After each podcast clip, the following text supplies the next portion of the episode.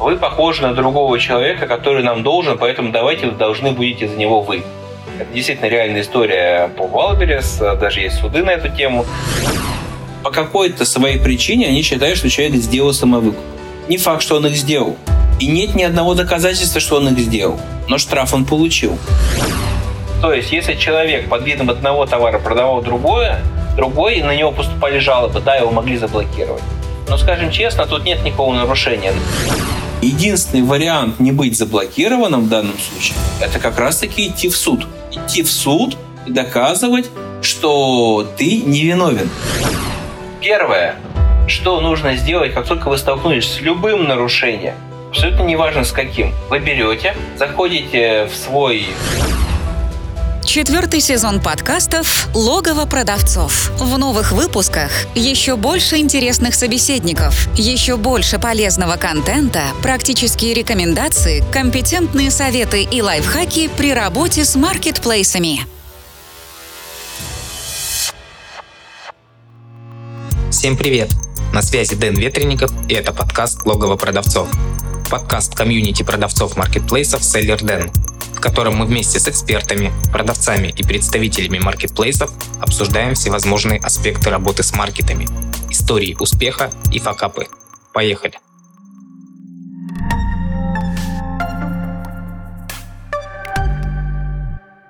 Сегодня в гостях у меня Александр Тарасенко. Александр, привет.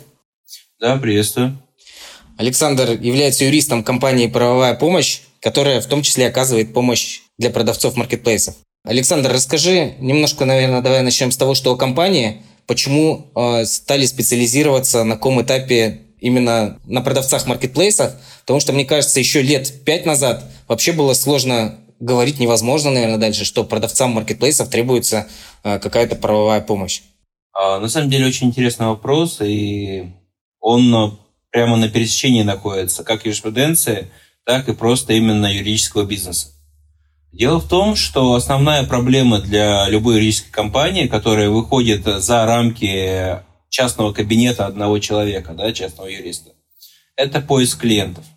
Поиск клиентов требует довольно-таки больших вложений в рекламу и так далее. Для того, чтобы этого избежать, компании начинают специализироваться, потому что ты не можешь быть специалистом во всем. Но если ты выбрал какую-то узкую область, то шанс, что на тебя обратят внимание и к тебе пойдет клиент, он намного выше. И непосредственно здесь произошло следующее. Действительно, ну, в чем-то мы можем благодарить Wildberries за всплеск э, интереса к этой теме. Я уж не знаю, скажу честно, почему, но начиная где-то с апреля 2022 года все стало значительно хуже для продавцов и становилось хуже с каждым месяцем. А новые штрафы возникали, неработающие алгоритмы и так далее. Было очень много проблем, и поэтому юристы, кто хотел заниматься B2B, защита продавцов это B2B, они стали обращать внимание на эту сферу, потому что она постоянно генерировала проблему. То есть человек, просто желая вести деятельность в качестве селлера, все равно неизбежно сталкивался с тем, что если даже он ничего не нарушил, ему могло прийти, например, такое письмо счастья, как перенос долга о том, что наши алгоритмы подумали и решили, что вы похожи на другого человека, который нам должен, поэтому давайте должны будете за него вы. Это действительно реальная история по Wildberries, даже есть суды на эту тему, но она быстро прекратилась, потому что я думаю, что Wildberries даже сами поняли, что они сделали и насколько это глупо выглядит. Ну так вот, соответственно, мы имеем сферу, которая генерирует проблемы. При этом, в отличие от, например, э, физических лиц, всегда же можно найти сутяжника. Да? А селлер не генерирует их специально. Он не цепляется к маркетплейсу, не пытается сделать какой-то проблемы на ровном месте. Они возникают в ходе его деятельности. Так же, как, например, они возникают в ходе деятельности транспортной компании.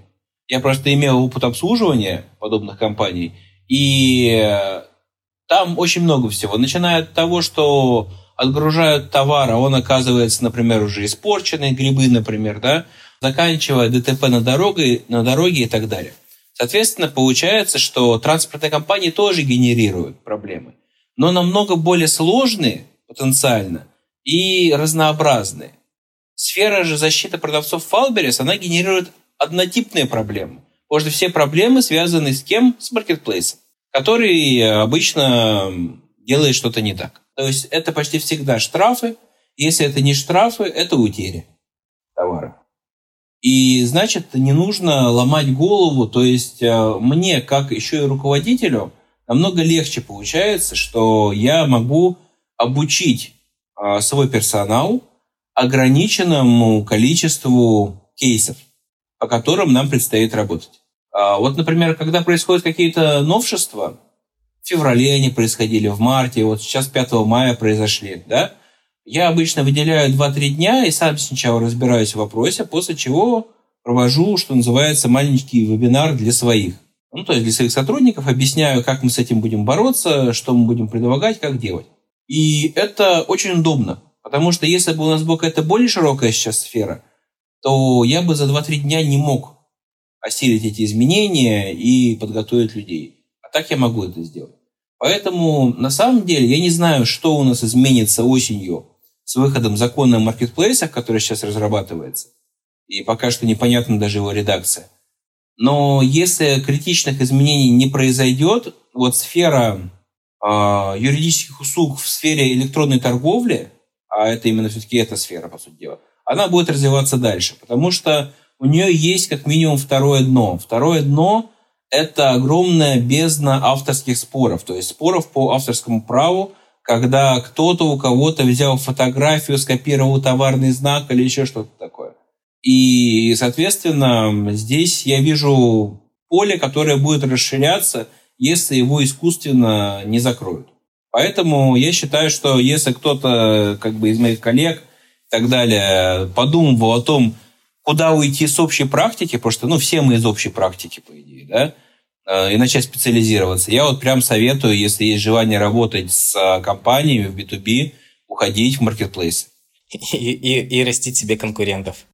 Э, знаете, в конкурентах нет ничего плохого, потому что в отличие от многих других сфер, в юриспруденции твои конкуренты помогают тебе делать судебную практику. Ну да, соглашусь. Александр, а с какими ситуациями чаще всего обращаются клиенты? Можно, не знаю, какой-то топ-3, топ-5 ситуаций, с чем чаще всего обращаются?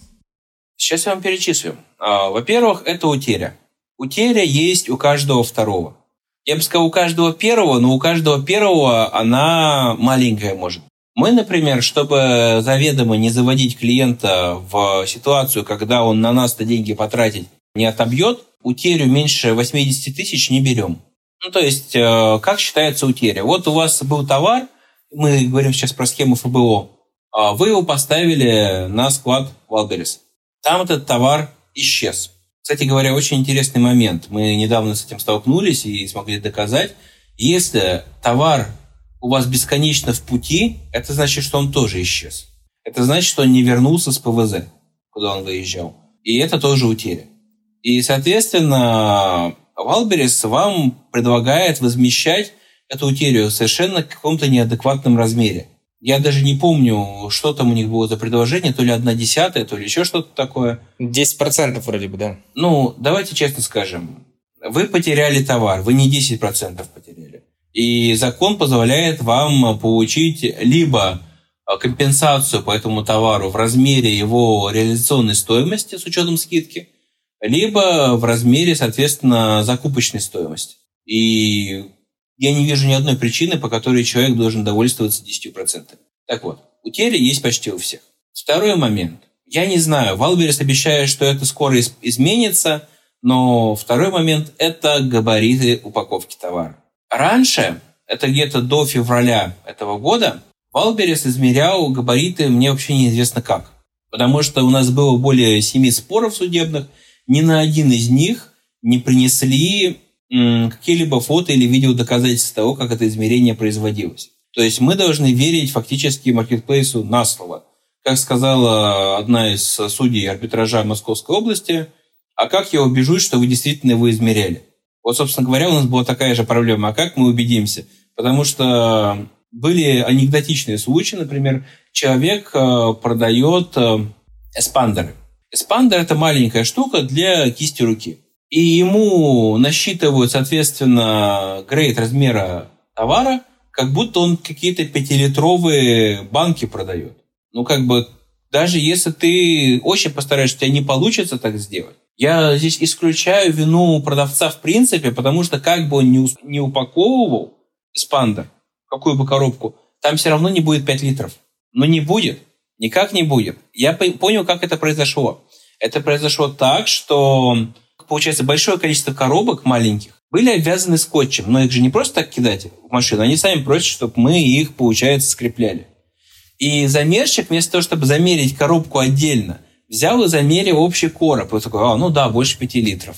Ну, как бы, я считаю, что это реально ошибка Wildberries, с которой он до сих пор не может навести порядок у себя на складах. И поэтому вот топ-2 это как раз а, габариты товара. Почти всегда они у Wildberries рассчитаны неправильно, и это легко оспаривается. И последний момент. Тут, на самом деле, знаете, у нас будет топ-4. Потому что они делятся примерно поровну, этой категории споров. Это споры о продаже а, запрещенного к реализации товара. Это теперь не только курительные устройства, это теперь еще и перцовые баллончики. Вот. И одновременно с этим э, это манипуляция рейтингом, фиктивные сделки и так далее. То, что мы понимаем под э, изимор, то есть э, самовыкупы туда входят, туда входит, соответственно, размещение внешней рекламы и так далее. Их примерно одинаково много. Почему? Потому что Wildberries выбрал очень удобную для себя позицию. Мы об этом в том числе говорили, когда нас приглашали на круглый стол в городскую Мосгордуму. Вот, о том, что Wildberries, э, я чуть позже объясню, почему я говорю про Wildberries, именно а не про маркетплейсы в частности, а выбрал для себя позицию обвинителя, этакого прокурора, который говорит, вы виноваты, вы виноваты, вы виноваты, но не приводит доказательств. И из-за этого, вот, например, по какой-то своей причине они считают, что человек сделал самовыкуп. Не факт, что он их сделал. И нет ни одного доказательства, что он их сделал. Но штраф он получил. Просто потому, что алгоритм, например, у маркетплейса показал, что очень странно, что, например, там один или два покупателя покупают регулярно и часто данный товар. Ну, как бы и что? Мы имеем еще дело с перекупами, которые тоже могут покупать ваш товар, чтобы передавать его, ну, продавать чуть-чуть дороже. Теперь я скажу, почему я постоянно говорю про Wildberries. Дело в том, что на текущий момент у Озона меньше 200 дел судебных, которых Озон как бы не урегулировал в досудебной части вопрос с продавцом. Только около 200, даже на 180 где-то дел дошло до суда. И там разброс разный. Кто-то выиграл, кто-то проиграл. Но нет такого, что суд поголовно говорит, что Озон не прав. Вот. Хотя, тем не менее, у нас практика с Озоном была уже по двум делам, и мы оба раза выиграли. Но что сказать маркетплейсы все равно пытаются все-таки зарабатывать. Не забывайте, что это не некоммерческие общества, и у них тоже основная задача – это приобретение прибыли. Яндекс Маркет 300 дел. И тоже такая же рыхлая практика, то есть где-то выиграли, где-то проиграли. И вот тут дальше идет Wildberries. На текущий момент я сейчас не буду говорить, э, какой замер, потому что я помню, я последний раз делал замер в апреле, это было 1800 дел из которых э, более 80% рассмотрены в пользу продавцов. Поэтому вот в этом случае мы можем сказать, что Валберес – это передовик нарушения права продавца. Вот прямо передовик никто как они. Даже совокупно, если вы объедините Яндекс с Озоном, они не приблизились к той цифре, которую довел как бы Wildberries. И ведь это только те, кто обратился в суд. А у нас э, в менталитете в России, скажем честно, люди не любят обращаться в суд. А Wildberries еще запускал слухи, что он там всех заблокирует и так далее. И даже пытался в марте заблокировать людей за обращение в суд. То есть, э, если бы не менталитет, и если бы вот не эти угрозы, я думаю, мы бы видели все там 4 или 5 тысяч судебных дел. Поэтому действительно на 90% деятельность в области защиты продавцов на маркетплейсах – это защита продавцов от Wildberries. Так уж получилось. Ты поднял важную тему по поводу страха продавцов, что после выигрыша там, или проигрыша в суде их личный кабинет заблокируют. А есть ли основания для этого? Действительно ли Wildberries блокирует кабинеты? Или это просто слухи, которые запустил, как ты говоришь, сам Wildberries? А я сейчас расскажу. Я прям разбирал эту тему подробно. У нас было целое расследование. Мы себя почувствовали как какой-то, не знаю, фонд борьбы с маркетплейсами, наверное, да, в этот момент. Потому что у нас было оно в трех частях. Еще в том году последняя часть была в этом. Так вот, в прошлом году, 22-м, никого ни за что не блокировали. Но рассказывали страшные истории, в том числе на площадках Wildberries, что они знают там человека, который знает человека, который знает женщину, которую однажды ночью Wildberries заблокировал. Все, дальше надо бояться. Вот. И, в общем, все там заблокировал, страшно, ужас, кошмар. Она после этого не смогла жить и так далее. Это была утка, которую запустил сам Wildberries, потому что они увидели, что у них, э, начиная с июня, вот прямо летит вверх стрелочка судов. То есть на них подают в суд, и они проигрывают, проигрывают, проигрывают. Почему проигрывают? Потому что вообще не обеспечивают себя хоть какими-то правовыми обоснованиями. Почему они что-то делают? То есть, э, ну вот я приведу реальный пример сейчас, он очень важен. Вот у нас э, идет э, вопрос с Озоном, о том, что Озон имеет там претензии к Чехову по кизам и так далее, и потенциально предлагает вернуть товар. Поддержка Озона работает с продавцом она предлагает ему различные варианты. Да, кривые и косые, но варианты. Она не отмалчивается. А, на его там а, слова о том, что хорошо, давайте тогда я верну, они начинают с ним согласовывать, как будет возвращен ему товар. Что происходит с Валберсом? Знакомая до боли картина. Вы им написали, они вам написали какую-то ахинею обычно на это, ну, скопировали просто из э, раздела «Типовые ответы для продавцов», если он вам не подходит, это ваши проблемы. Но реально вы никакого ответа не получите. Потому что вот пример как раз с курительными устройствами. Их запретили, если я не ошибаюсь, 7 февраля. А 5 февраля им пишет продавец. Говорит, я прочитал от 3 февраля новость. Я хочу вывести со склада все курительные устройства, которые я продавал. Артикулы такие-то, такие-то. Как я могу это сделать? Поддержка день молчит. На следующий день поддержка ему отвечает. Вы не можете это сделать, потому что вы, мы проводим проверку. Он э, им пишет, а я не буду оштрафован в итоге, ведь я же хочу вывести. Ему говорят, вам необходимо вывести э, запрещенные к реализации товара до даты запрета, иначе вы будете оштрафованы. Он им пишет, так я вам про это и пишу, что я хочу их вывести. Wildberries вам пишет, наша служба поддержки помогла вам? То есть, э, ну, а как вы вообще пытаетесь решить его вопрос? Вам человек на протяжении, получается, двух дней до того, как э, его оштрафовали, а его в итоге оштрафовали на 2 миллиона, пытался это избежать. А вы просто ему нормально никак не отвечали, вы над ним издевались, по сути дела. Озон так не делает. Можно считать, что я сейчас рекламирую Озон, но я просто замечаю. Озон так не делает. Яндекс тоже так обычно не делает, хотя последний раз очень интересный момент был, когда там произошла утеря товара, и вдруг раз в ответ на претензию приходит предложение Яндекса расторгнуть договор. То есть я так я до сих пор не могу понять, это как бы мы обиделись, что вы увидели, что мы потеряли ваш товар, поэтому давайте вы с нами тогда работать не будете. Ну, как-то очень странно звучит. Мы запросили сейчас э, разъяснение, что это как бы требование или именно предлагают нашему клиенту расторгнуть договор. Вот. Пока ждем ответа, но странно. Возможно, как бы Яндекс учится у Wildberries плохому, я не знаю. Ну так вот, а, возвращаюсь к теме, с которой я начал, да, о том, что насколько это слухи. Соответственно, весь 22 год это были только слухи. Реально блокировали только тех, кто имел, скажу просторечно, рыльце в пушку. То есть, если человек под видом одного товара продавал другое, другой, и на него поступали жалобы, да, его могли заблокировать. Но, скажем честно, тут нет никакого нарушения. Например, представьте, что соли, там еще что-то такое, наркотические вещества продают под видом соли для ванн. Кстати, была такая новость там в 22 году. Ну, то есть, э, логично, что такого продавца блокируют? Логично. Он нарушает закон. Но потом наступил февраль. В феврале у нас произошли много новых интересных событий там, с запретом категории товаров, с э, утяжелением ответственности за самовыкупы, хотя, по сути дела, ответственность за самовыкупы была введена еще в конце декабря 22 года. И вот, ну, видимо, часть января Валберис проспал и начал наказывать людей уже там, начиная где-то с 25 января и февраля. Вот за те же самовыкупы. И Валберис понял неожиданно, что как бы Они оказались в ситуации, когда они создали кучу споров, в которых они не выигрывают. Почему они в них не выигрывают? Потому что вот вы пришли к человеку и сказали, у тебя эффективная сделка. Он говорит, почему? А у вас нет ответа. У вас есть какой-то там относительно сравнительный анализ, который вы в суд принести не можете, потому что непонятно ни как вы его сделали, ни где не опробирована эта методика и так далее. Что вы скажете? У вас там четыре покупателя постоянно покупают большие партии товаров? Ну и что? А какая вина продавца? Никакой.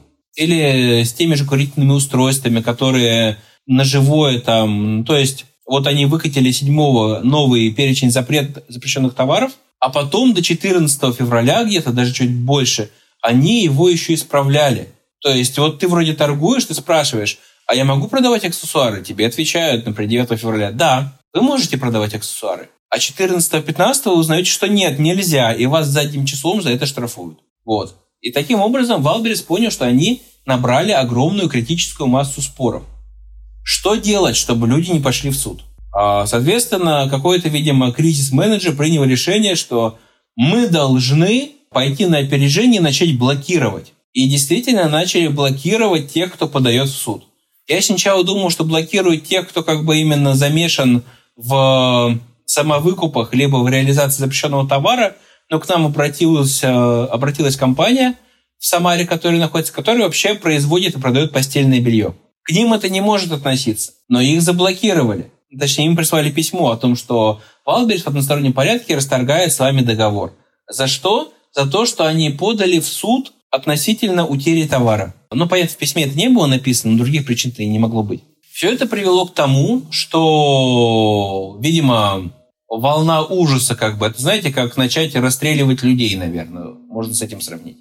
Волна ужаса пошла, а, люди резко перестали хотеть подавать суды, но на фоне этого почему-то Wildberries захотел пойти в контрнаступление. Он там начал прижимать как раз ПВЗ, пункты выдачи заказов.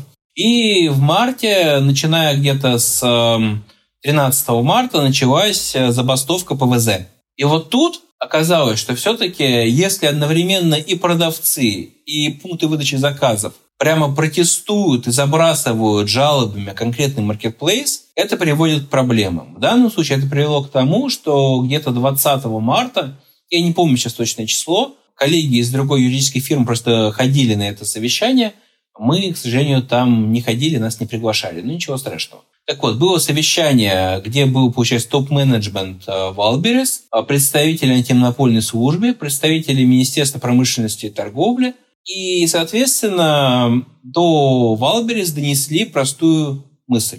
До них донесли кейс, который когда-то в 2020-2021 году был с Яндексом, который начал, скажем так, не штрафовать в свое время, а навязывать, что рекламу можно делать только через них. И Яндекс за это получил штраф э, от оборота в 4 с чем-то миллиарда, что ли. Вот. Соответственно, до Валберис донесли примерно такую же историю, что вы если продолжаете вот такую историю с блокировками, вы фактически пытаетесь регулировать рынок. Регулировать рынок как площадка вы не имеете права. Это монополия государства. Государство имеет право регулировать рынок. Говорить, кому можно, кому нельзя, и, и если что, там выгонять. Соответственно, если вы будете продолжать, вы получите штраф от оборота несколько миллиардов рублей. И скажу так, что как бабушка шептала, и на 25 марта да, вроде на 25 марта, всех разблокировали. Абсолютно всех. Кто попал под вот этот э, каток писем, все были разблокированы. Однако это не значит, что Wildberries больше никого блокировать не будет. Вот э, мы как раз разбирали новую оферту от 5 мая, и я увидел, что Wildberries действительно обратил внимание на то, за что их прижали в итоге в конце марта. И они ввели четкий перечень того, за какие действия ваш личный кабинет может быть удален или заблокирован. Теперь это есть. У нас э, в группе это все выложено, и, соответственно, можно всегда посмотреть. А, это довольно-таки большой перечень. Там есть те же самые самовыкупы, там есть реализация запрещенного товара. Я скажу больше, я ожидаю, что где-то с 6 июня по истечению досудебного срока 30-дневного начнутся блокировки тех, кто был ранее оштрафован за самовыкуп.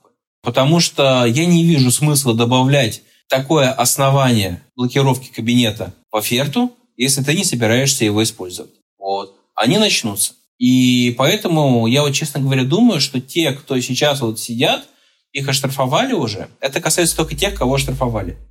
Их оштрафовали, то есть Wildberries для себя поставил на них отметку, что они виноваты в данном нарушении или там в нарушении в виде реализации запрещенного товара. Да?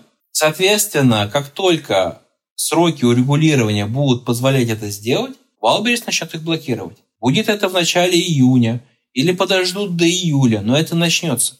И единственный вариант не быть заблокированным в данном случае – это как раз-таки идти в суд. Идти в суд и доказывать, что ты невиновен. Потому что если будет судебное решение, которое будет содержать в себе описание того, что штраф, который будет тебе начислен, не обоснован, а ты не совершал самовыкупа, то и заблокировать тебя Wildberries не сможет.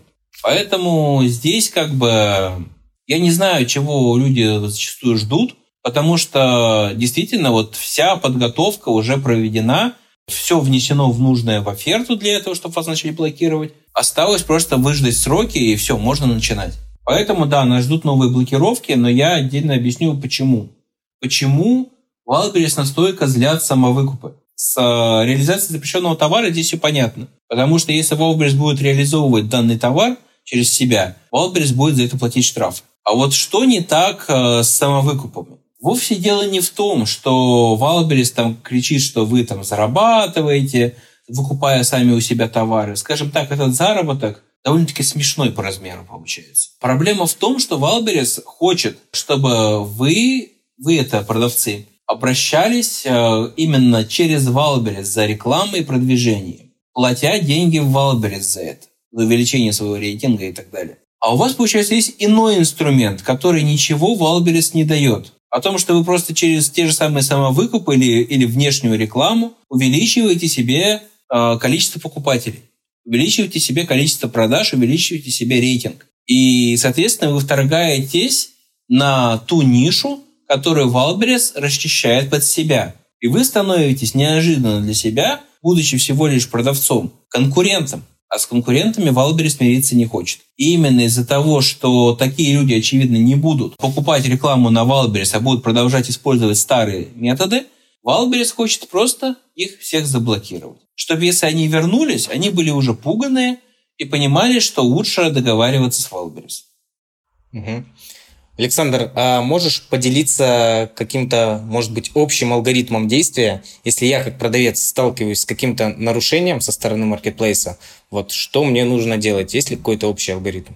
Конечно, есть. Тоже мы его публиковали. У нас вообще довольно-таки подробный канал в этом плане. То, что мы не просто говорим, о, мы победили, о, мы классные, мы пишем, почему мы победили, мы пишем, что делать и так далее. Так вот, первое, что нужно сделать, как только вы столкнулись с любым нарушением, абсолютно неважно с каким, вы берете, заходите в свой, на платформу, кстати, не забывайте, словосочетание «личный кабинет» запрещено. Я не знаю, почему Wildberries его запретил, но оно запрещено. Если вы напишете в поддержке словосочетание «личный кабинет», ваше сообщение будет удалено. Не пишите. Пишите иносказательно. Платформа, аккаунт продавца и так далее.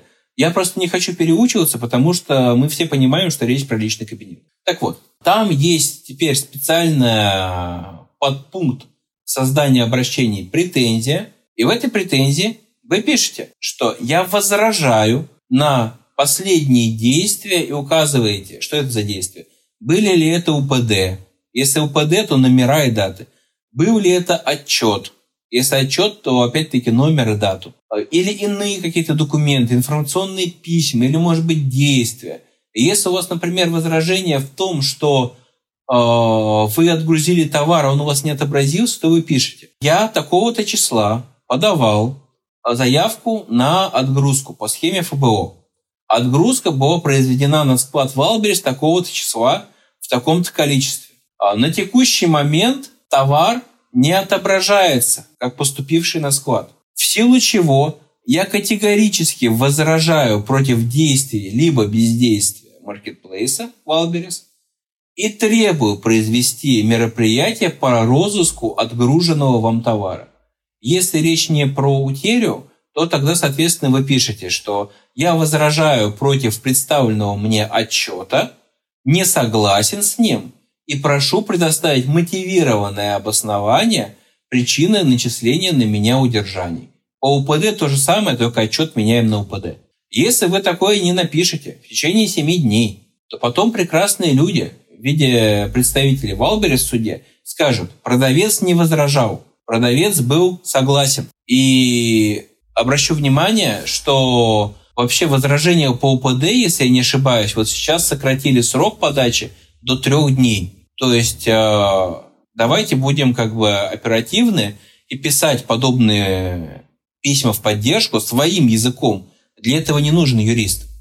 Вот, опять-таки у нас на канале есть формулировка даже, как это писать.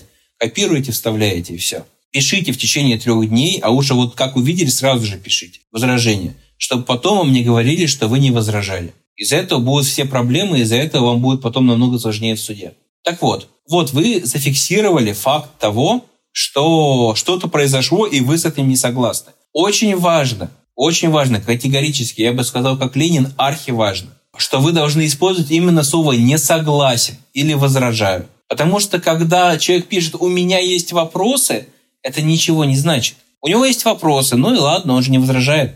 Вот, просто у нас был такой клиент, который очень любил общаться в этом стиле с поддержкой. У меня есть вопросы, возникло непонимание. И что в итоге юрист Wildberries принес нам в суд? Что продавец не возражал. Угу. И судья такая, ну, в принципе, да, он не возражал, у него были вопросы, он выражал непонимание.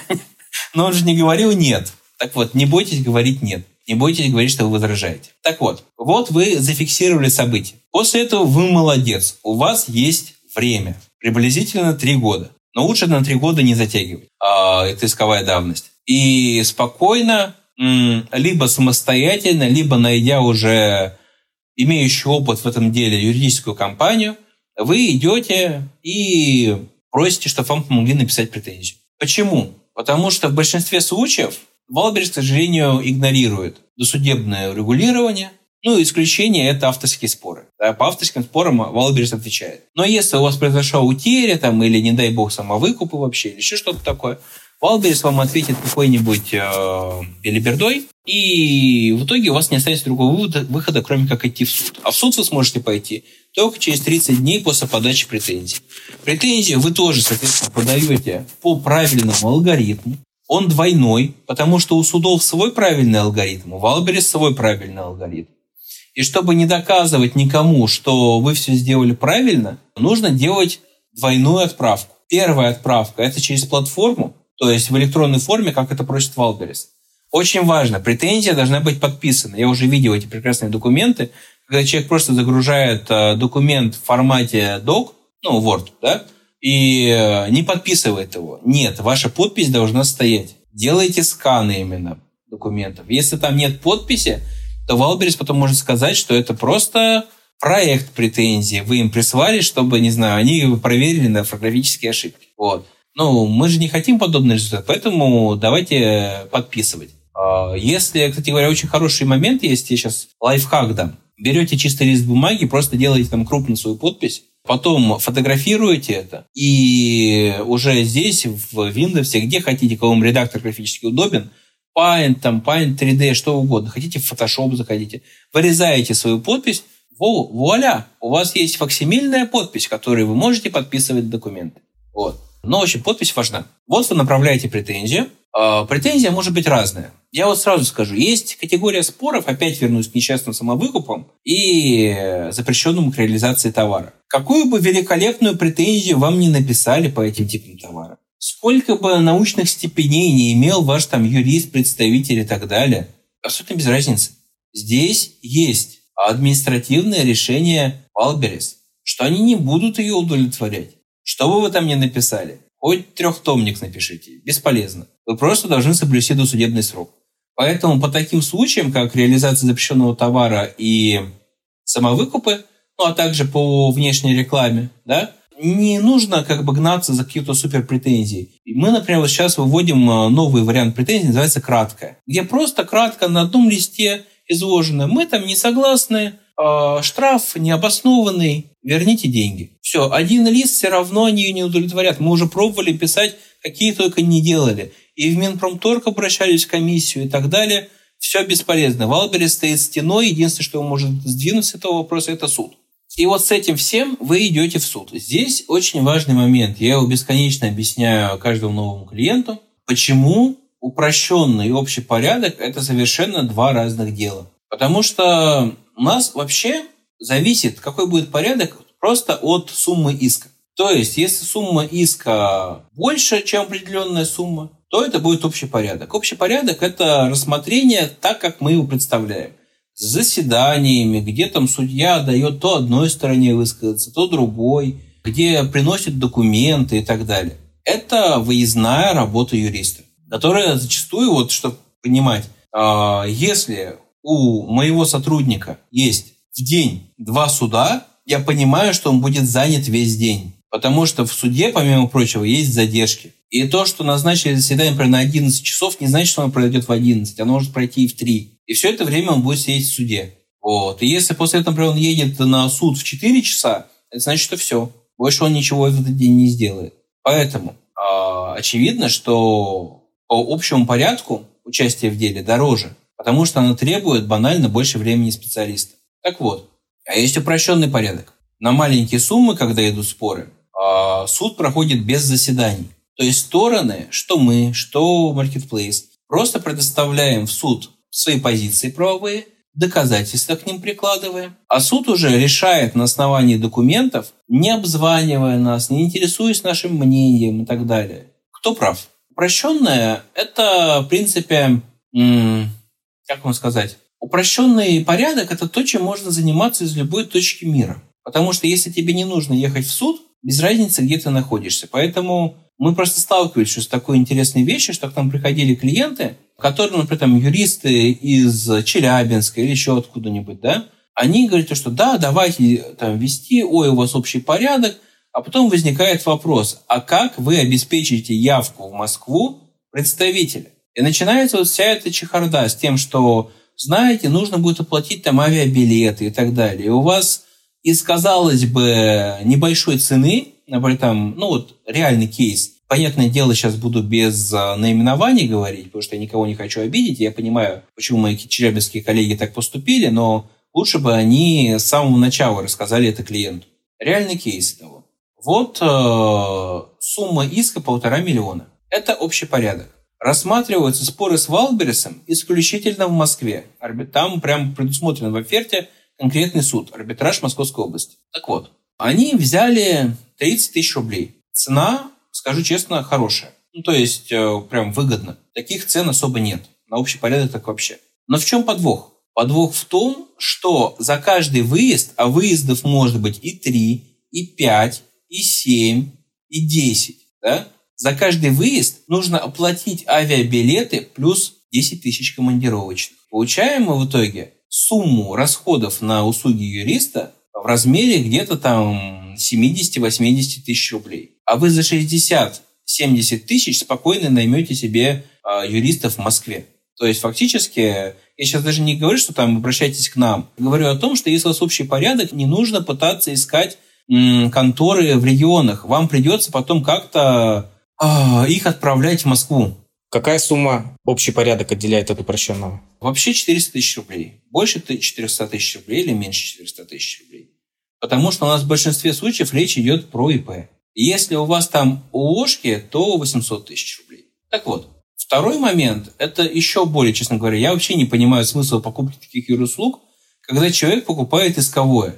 Никогда не покупайте исковое. Если вам продают исковое заявление, это то же самое, что если бы вы приехали на СТО, вам дали ключ и указали на, там, не знаю, бокс, типа, заводи, сам все делай а потом с тебя бы все равно взяли еще как будто за услуги, там, ремонт, э, время мастера и так далее. Не нужно покупать исковое. Вы покупаете, когда вы работаете с юристами, вы покупаете удобное решение проблемы. Не всегда гарантированно. Гарантированное, что он точно сможет решить.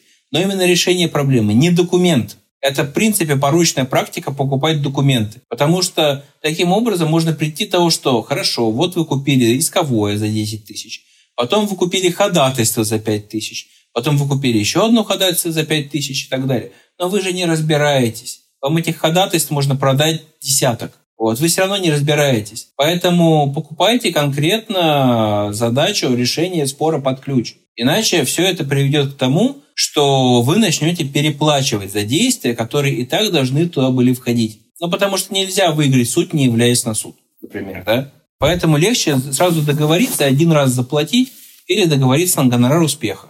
Да, это такая тоже интересная штука, когда вы платите уже после выигрыша. Вот. У нее просто есть определенные сложности именно для юридической конторы, в том числе по взысканию юррасходов. Кстати, по поводу юррасходов скажу отдельно. Если вы обращаетесь к юристу, вот вы решили решать, не сами решать свою проблему, вы решили решать ее через юриста. У вас в любом случае должен быть, если не договор, то хотя бы чек. Если вы переводите специалисту денежку на карту, и у вас даже чека не появляется в итоге, ну то есть он не самозанятый, это значит, что вместо возмещения юридических расходов по результату суда, даже если вы все выиграете, вы получите ноль. Потому что нет юридических расходов. Есть только перевод от э, такого-то лица такому-то лицу. А за что этот перевод? Дело десятое. То есть э, АПК и, в принципе, арбитражные суды, они очень внимательны и требовательны к тому, какую документацию вы прикладываете как подтверждение расходов. Минимально допустимое – это чек. Идеально, если э, это прям договор, конкретно описанное задание к договору, что нужно делать, платежные поручения, подтверждающие факт перечисления и так далее. Тогда да, тогда к вам нет вопросов. Просто я с этим тоже сталкивался, о том, что вот к нам приходит клиент доделывать, это довольно частая ситуация. И говорит, то, что, а вот я там платил юристу 8 тысяч рублей. Мы спрашиваем, как вы платили? Я ему там на Киви скинул или еще куда-нибудь. А как мы это прикрепим? Если бы он работал и получил от него чек, мы бы написали в иском заявлении, что изначально, например, там, клиент, ну, ИП Иванов Иван Иванович обратился там к Мариевой Марии там Ивановне, да, получил от нее услуги по составлению претензии, оплатил за них такую-то сумму, что подтверждается вот чеком, например, или актом, или договором, после чего обратился за урегулированием дальнейшего спора э, в правовую помощь, оплатил нам опять-таки вот такую сумму, подтверждается договором, актом, платежным поручением и так далее. Но обычно, вот когда к нам приходят доделывать, у них нет никаких документов. Но при этом почему-то всем обещают, что у них возместиться в 100%. Есть еще очень важный момент, и это просто моя любимая тема, наверное, в чем-то, да, о недобросовестности. Никогда, никогда сумма юридических расходов не будет вам удовлетворена в размере большим, чем ваши требования. Если юрист, а, у вас дело на 30 тысяч рублей, например, да, юрист вас просит 50 и говорит, вам вернуться эти 50 тысяч? Нет, не вернуться. Не может быть сумма расходов больше, чем сумма требований. Не вернуться. Вообще есть такая неофициальная пропорция, что юррасходы не должны превышать четверти от исковых требований. То есть, если мы говорим про те же самые несчастные там 30 тысяч исковых требований, то значит максимум, сколько вам взыщут, ну 10 пусть будет, не больше. Поэтому здесь э, не нужно верить бесконечным обещаниям. Еще один момент тоже, я все-таки его обозначу, он очень важен. Э, любой юрист, любая компания юридическая, которая занимается сейчас спорами по маркетплейсам, может вам вкратце объяснить, как они будут судиться. А может вам рассказать приблизительно, что они будут ссылаться.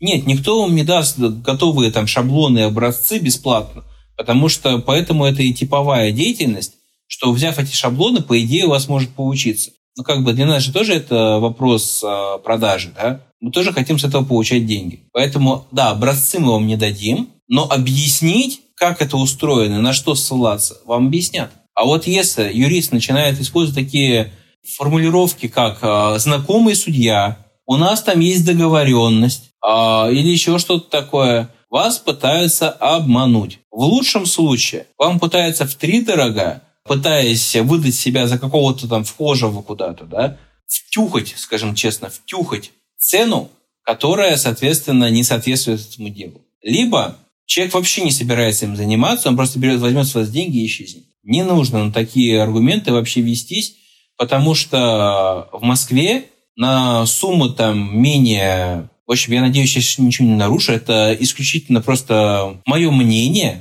да, которая подтверждается тем, что у меня 12 лет судебной практики, из них э, больше шести в Москве.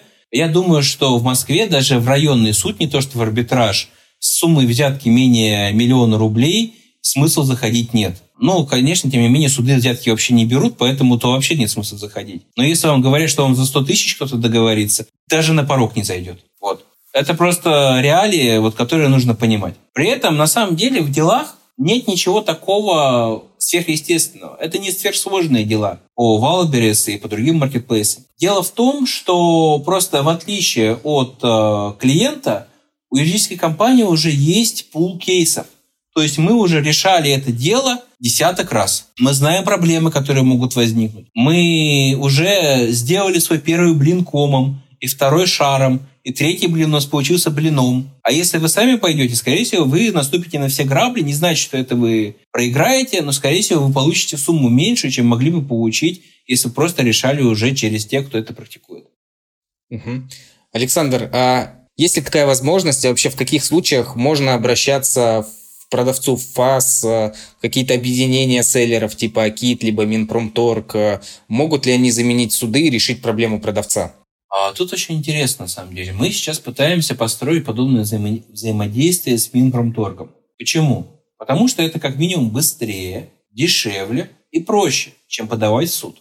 Минпромторг создал специальную комиссию по разрешению споров э, в рамках электронной торговли с большим перечнем э, оснований, по которым комиссия разбирает эти споры. Единственная проблема – комиссия дает рекомендательное решение. Это означает то, что если Валбери с ним не будет, например, не согласен, он его может и не исполнить. Вряд ли он этого будет не исполнять, потому что рекомендательное решение потом можно взять и принести в суд, и оно станет обязательным. Да? Но тем не менее, это важно понимать. А еще важно понимать, что м- данная комиссия имеет, к сожалению, вот просто я уже видел пару их решений, в том числе по нашим обращениям, имеет э, тенденцию к тому, чтобы в решении фактически не было никаких э, конкретных выводов. То есть, вот, например, решение по самовыкупам. А, да, если вы не делали самовыкупы, то действительно необоснованным может являться штраф, но у комиссии недостаточно сведений о том, не делали ли вы самовыкупы. Потому что комиссия не может проанализировать достаточный объем доказательств и документов, это не является ее а, задачей и так далее. Поэтому в общей рекомендации рекомендуем – маркетплейсу совместно с вами а, проанализировать, есть ли прямые доказательства сопровождения самовыкупа или их нет. Ну, как бы, давайте честно, мы не с таким решением туда идем. То есть, типа, пойдите и поговорите друг с другом. Классно, как бы. Я очень рад, что такая хорошая штука, как комиссия Минпромторга решила быть медиатором и, там, не знаю, семейным психологом, но от нее требовалось немножко другое. Я не знаю, куда это дальше будет идти. Бывают и нормальные решения, да, то есть там по тем же запрещенным товарам, например, там были декоративные трубки, вот, которые вообще не предназначены для курения, они декоративные. Это сувениры. Wildberries на них начислил штраф, что это курительное устройство. Минпромторг сказал, нет, это не курительное устройство, это сувенирка. Вот здесь как бы однозначно хорошее, красивое решение. Прям рад за них. Но что касается остальных органов. В АКИТ обращаться смысл есть. ФАС, не суйтесь в ФАС. Почему? ФАС занимается нарушениями антимонопольного законодательства. Непосредственно в этом году, в марте, ФАС еще раз сказал, что он не видит в Wildberries черты монополии. Поэтому м- толку от того, что вы напишете в ФАС, особо никакого не будет. Есть очень небольшой перечень действий, по которым действительно можно написать в ФАС. Например, как раз та самая несчастная скидка СПП. Да, можно. Но лично я сейчас не вижу смысла. Почему? Потому что мы уже написали ФАС по скидке СПП и получили ответ, что предоставлением данной скидки является прерогативой, правом маркетплейса, а не обязанностью. Хотят предоставляют, хотят не предоставляют. Они же с вас за это деньги не берут, не берут. Вот. И мы пытаемся, конечно, там дальше эту тему продолжить через э, то, что это влияние на как раз этот потребительскую ценность товара, потому что если есть два товара, например, ну, футбольные мячи, абсолютно одинаковые, да, а, но один продается за 50 рублей, а другой за 70, потому что на первый действует скидка, на второй нет. но товары одинаковые, один и тот же производитель. Это же реально вмешательство в потребительскую ценность товара. Но пока что госорганы нас в этом не поддерживают, говорят, что это все-таки право Wildberries. Мы все равно будем пытаться, потому что, ну, как минимум, я считаю, что это неправильно. Это очень э, поверхностный взгляд на всю эту систему. Но, тем не менее, как бы государство говорит, мы в это все равно лезть сейчас не хотим. Возможно, в будущем захотят. Но именно по этой причине в ФАС не советую ходить. А, ничего плохого не случится, просто вы зря потратите время. Вот АКИД, Минпромторг, есть еще вот сейчас ассоциацию создают ребята, знакомые АУРЕК. Да, это неофициальная ассоциация, но тем не менее с ними работают часть депутатов. То есть как минимум, как минимум, если ваш вопрос очевидно говорит о том, что вы невиновны, то есть вы стали жертвой стечения обстоятельств, подобная организация, как Ассоциация ОРЭК, вам может помочь. Угу. Потому что им тоже выгодно взяться как бы за дело, в котором все понятно. Но есть одна черта, я про нее сейчас скажу. Я ни в коем случае не хочу как-то обидеть коллег, но я сам работал много лет назад с сообществом по защите прав потребителей и так далее. Почему-то некоммерческие организации в какой-то момент становятся агрегаторами. Поэтому, если вы приходите за помощью, там, консультации, решения своего вопроса в некоммерческую организацию, ассоциацию и так далее, а вам говорят, обратитесь к этому юристу или еще что-то такое, да, ну, то есть вас просто передают как клиента, это значит, что организация стала агрегатором. И ей дальше не интересно решать ваши проблемы, ей интересно получать комиссию за вашу передачу дальше. Ну, это плохо. Я надеюсь, что с коллегами это не случится. Очень надеюсь, но есть причины, наверное, опасаться, что может случиться. Как минимум исторически, что пока что все объединения, с которыми я имел дело, ну, разве что кроме Агоры, да, приходили к тому, что начинали просто торговать клиенты. Угу. А, для тех наших слушателей, которым нужна будет ваша помощь, э, там, расскажи, как вас найти, поделись своими контактами. У нас найти очень просто. У нас э, проект называется «Правовая помощь». Партнером Алберест. Но вы можете найти нас просто по основному названию «Правовая помощь». Э, можно искать по моему имени Александр Тарасенко, ведущий юрист «Правовая помощь». Можно, соответственно, искать по аккаунтам в Telegram. Это правопом.com так называется аккаунт. Соответственно, я думаю, можно нас найти в том числе через э, ваш ресурс. Э, у нас с вами была коллаборация по как раз разбору оферты от 5 мая. Ну, соответственно, если вы видели правовую помощь, и там речь про Валберис, скорее всего, это мы. Вот. Я мог бы к этому есть еще телефон и так далее, но я прекрасно понимаю, что на слух, к сожалению, люди редко запоминают там телефонные номера и так далее. Легче это, если что, дать каким-то письменным пояснением, как перечень контактов. Угу. Хорошо, Александр, да, спасибо за встречу, такой подробный э, рассказ. Я думаю, те ребята, которые нас послушали, для них стало более понятно и более там, просто дальше взаимодействовать с маркетплейсами, что это не какой-то там космос, что все решается, и там были продавцы до них и будет после них, которые через это проходили, и в принципе там все решаемо. Да, спасибо за то, что поделился. А, секунду, Денис, один момент я скажу. Я просто хотел бы сказать самое важное, что когда мы работаем в B2B, самое важное, чтобы наш клиент понимал, что это просто рутинный процесс. И наша задача сделать его удобным. Это рутинный процесс. Вне зависимости от того, как они себя будут вести, у них будут проблемы, просто потому что бизнес рождает проблемы. Да, да, это очень важно, согласен. Спасибо, спасибо за встречу, Александр. Пожалуйста. До свидания.